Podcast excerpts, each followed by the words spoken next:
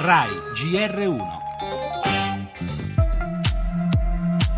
16 anni la vittima, 16 anni il pusher che ha venduto agli amici di lei la pasticca fatale. Lei è morta ieri notte dopo aver ingerito una pastiglia di ecstasy. Stiamo parlando di un gruppo di ragazzi normalissimo che evidentemente aveva deciso di colorare la serata in maniera sbagliata non hanno alcuna idea di quello che gli può succedere, episodi di coma, alterazioni cardiovascolari con arresto cardiaco e in taluni casi anche necessità di trapianto di fegato per epatiti fulminanti.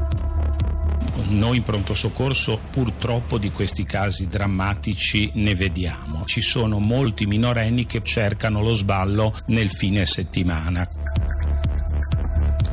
La polizia, i medici che hanno soccorso la ragazzina morta di ecstasy a Genova, tutti concordi nel ribadire l'allarme su un fenomeno che non conosce crisi, la discoteca, la droga, l'alcol, lo sballo del fine settimana, miraggio illusorio di un divertimento artificiale di cui i giovanissimi incredibilmente ancora ignorano i reali pericoli.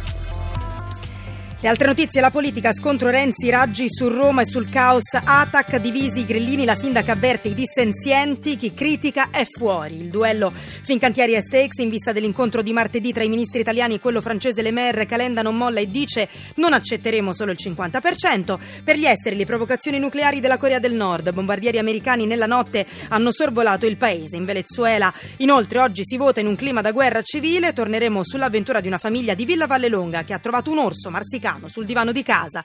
Il cinema, la bellezza della cosiddetta perfetta di George Clooney. Sport e il Gran Premio d'Ungheria, le prove di campionato.